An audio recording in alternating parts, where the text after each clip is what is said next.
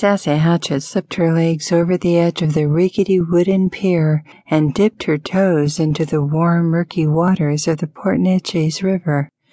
She twisted a fishhook from her hat and then reached into the front pocket of her warm blue denim overalls to pull out a small plastic bag filled with ice cold shrimp.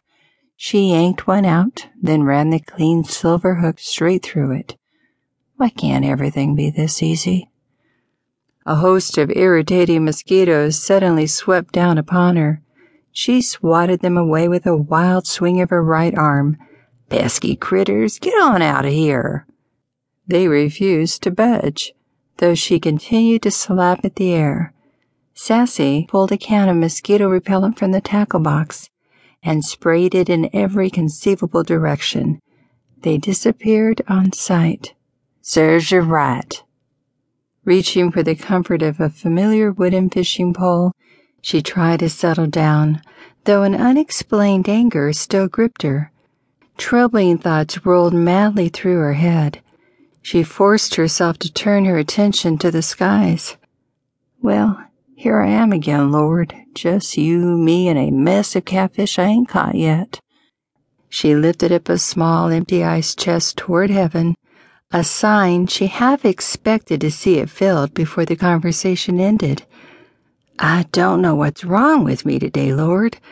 Nothing seems to be going right. Seems like everything gets me madder than a hornet, and this heat isn't helping things either. The late August heat enveloped her like a shroud, not unusual along the Texas coastline, but irritating just the same.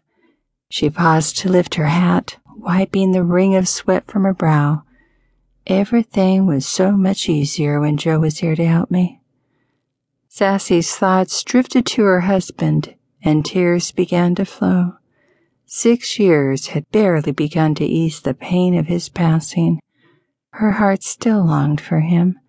Not a day went by she didn't think of him, wish she could have just one more moment with the love of her life. The day she'd pulled the and Joe's from the sign out in front of their bait and tackle shop had been the saddest day of her life. It's just too much, Lord. Running the store by myself sure ain't no fun. Everything's falling apart at the seams. I know I complained about this a lot, but every day it just gets worse. The lock's broken on the front door and the roof needs to be patched. I can't get up there to do it myself, and the nerve of those vendors trying to talk me into selling my bait recipes to the big named companies. I won't do it, Lord, I won't. The tears flowed down her cheeks. Sassy added a couple of sinkers and a floater to her line and cast it out into the water as far as it would go. With the release of the line, she felt the weight of her problems lift a little. I'm sorry, Lord. I know I whine a lot. I do thank you for the friends you've given me, for Sue Ellen and Leota and Dottie Jean and Wendell. Wendell. For weeks now, Joe's oldest and dearest friend had ventured in and out of the shop on a regular basis. Seemed every time Sassy turned around, he came by again to look at the latest in custom rods, to buy magazines, knives, bait, fishing line, anything and everything to fill his tackle box. Wendell seemed anxious to learn all he could about fishing before retiring. Not that she minded. He had always been so kind, so tolerant, finding something pleasant to say with each visit. Somehow, just the thought of him brought an unexpected smile to her lips. Sassy felt a sudden tug on her line. Oh, I've got something. She clasped the reel and beginning to work it in her favor, then pulled in a large catfish, a fine catch.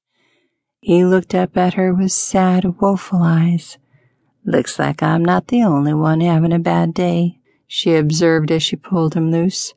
Tossing him into the ice chest, she turned to bait her hook once again. Wendell Meeks, have you lost your mind? Course not.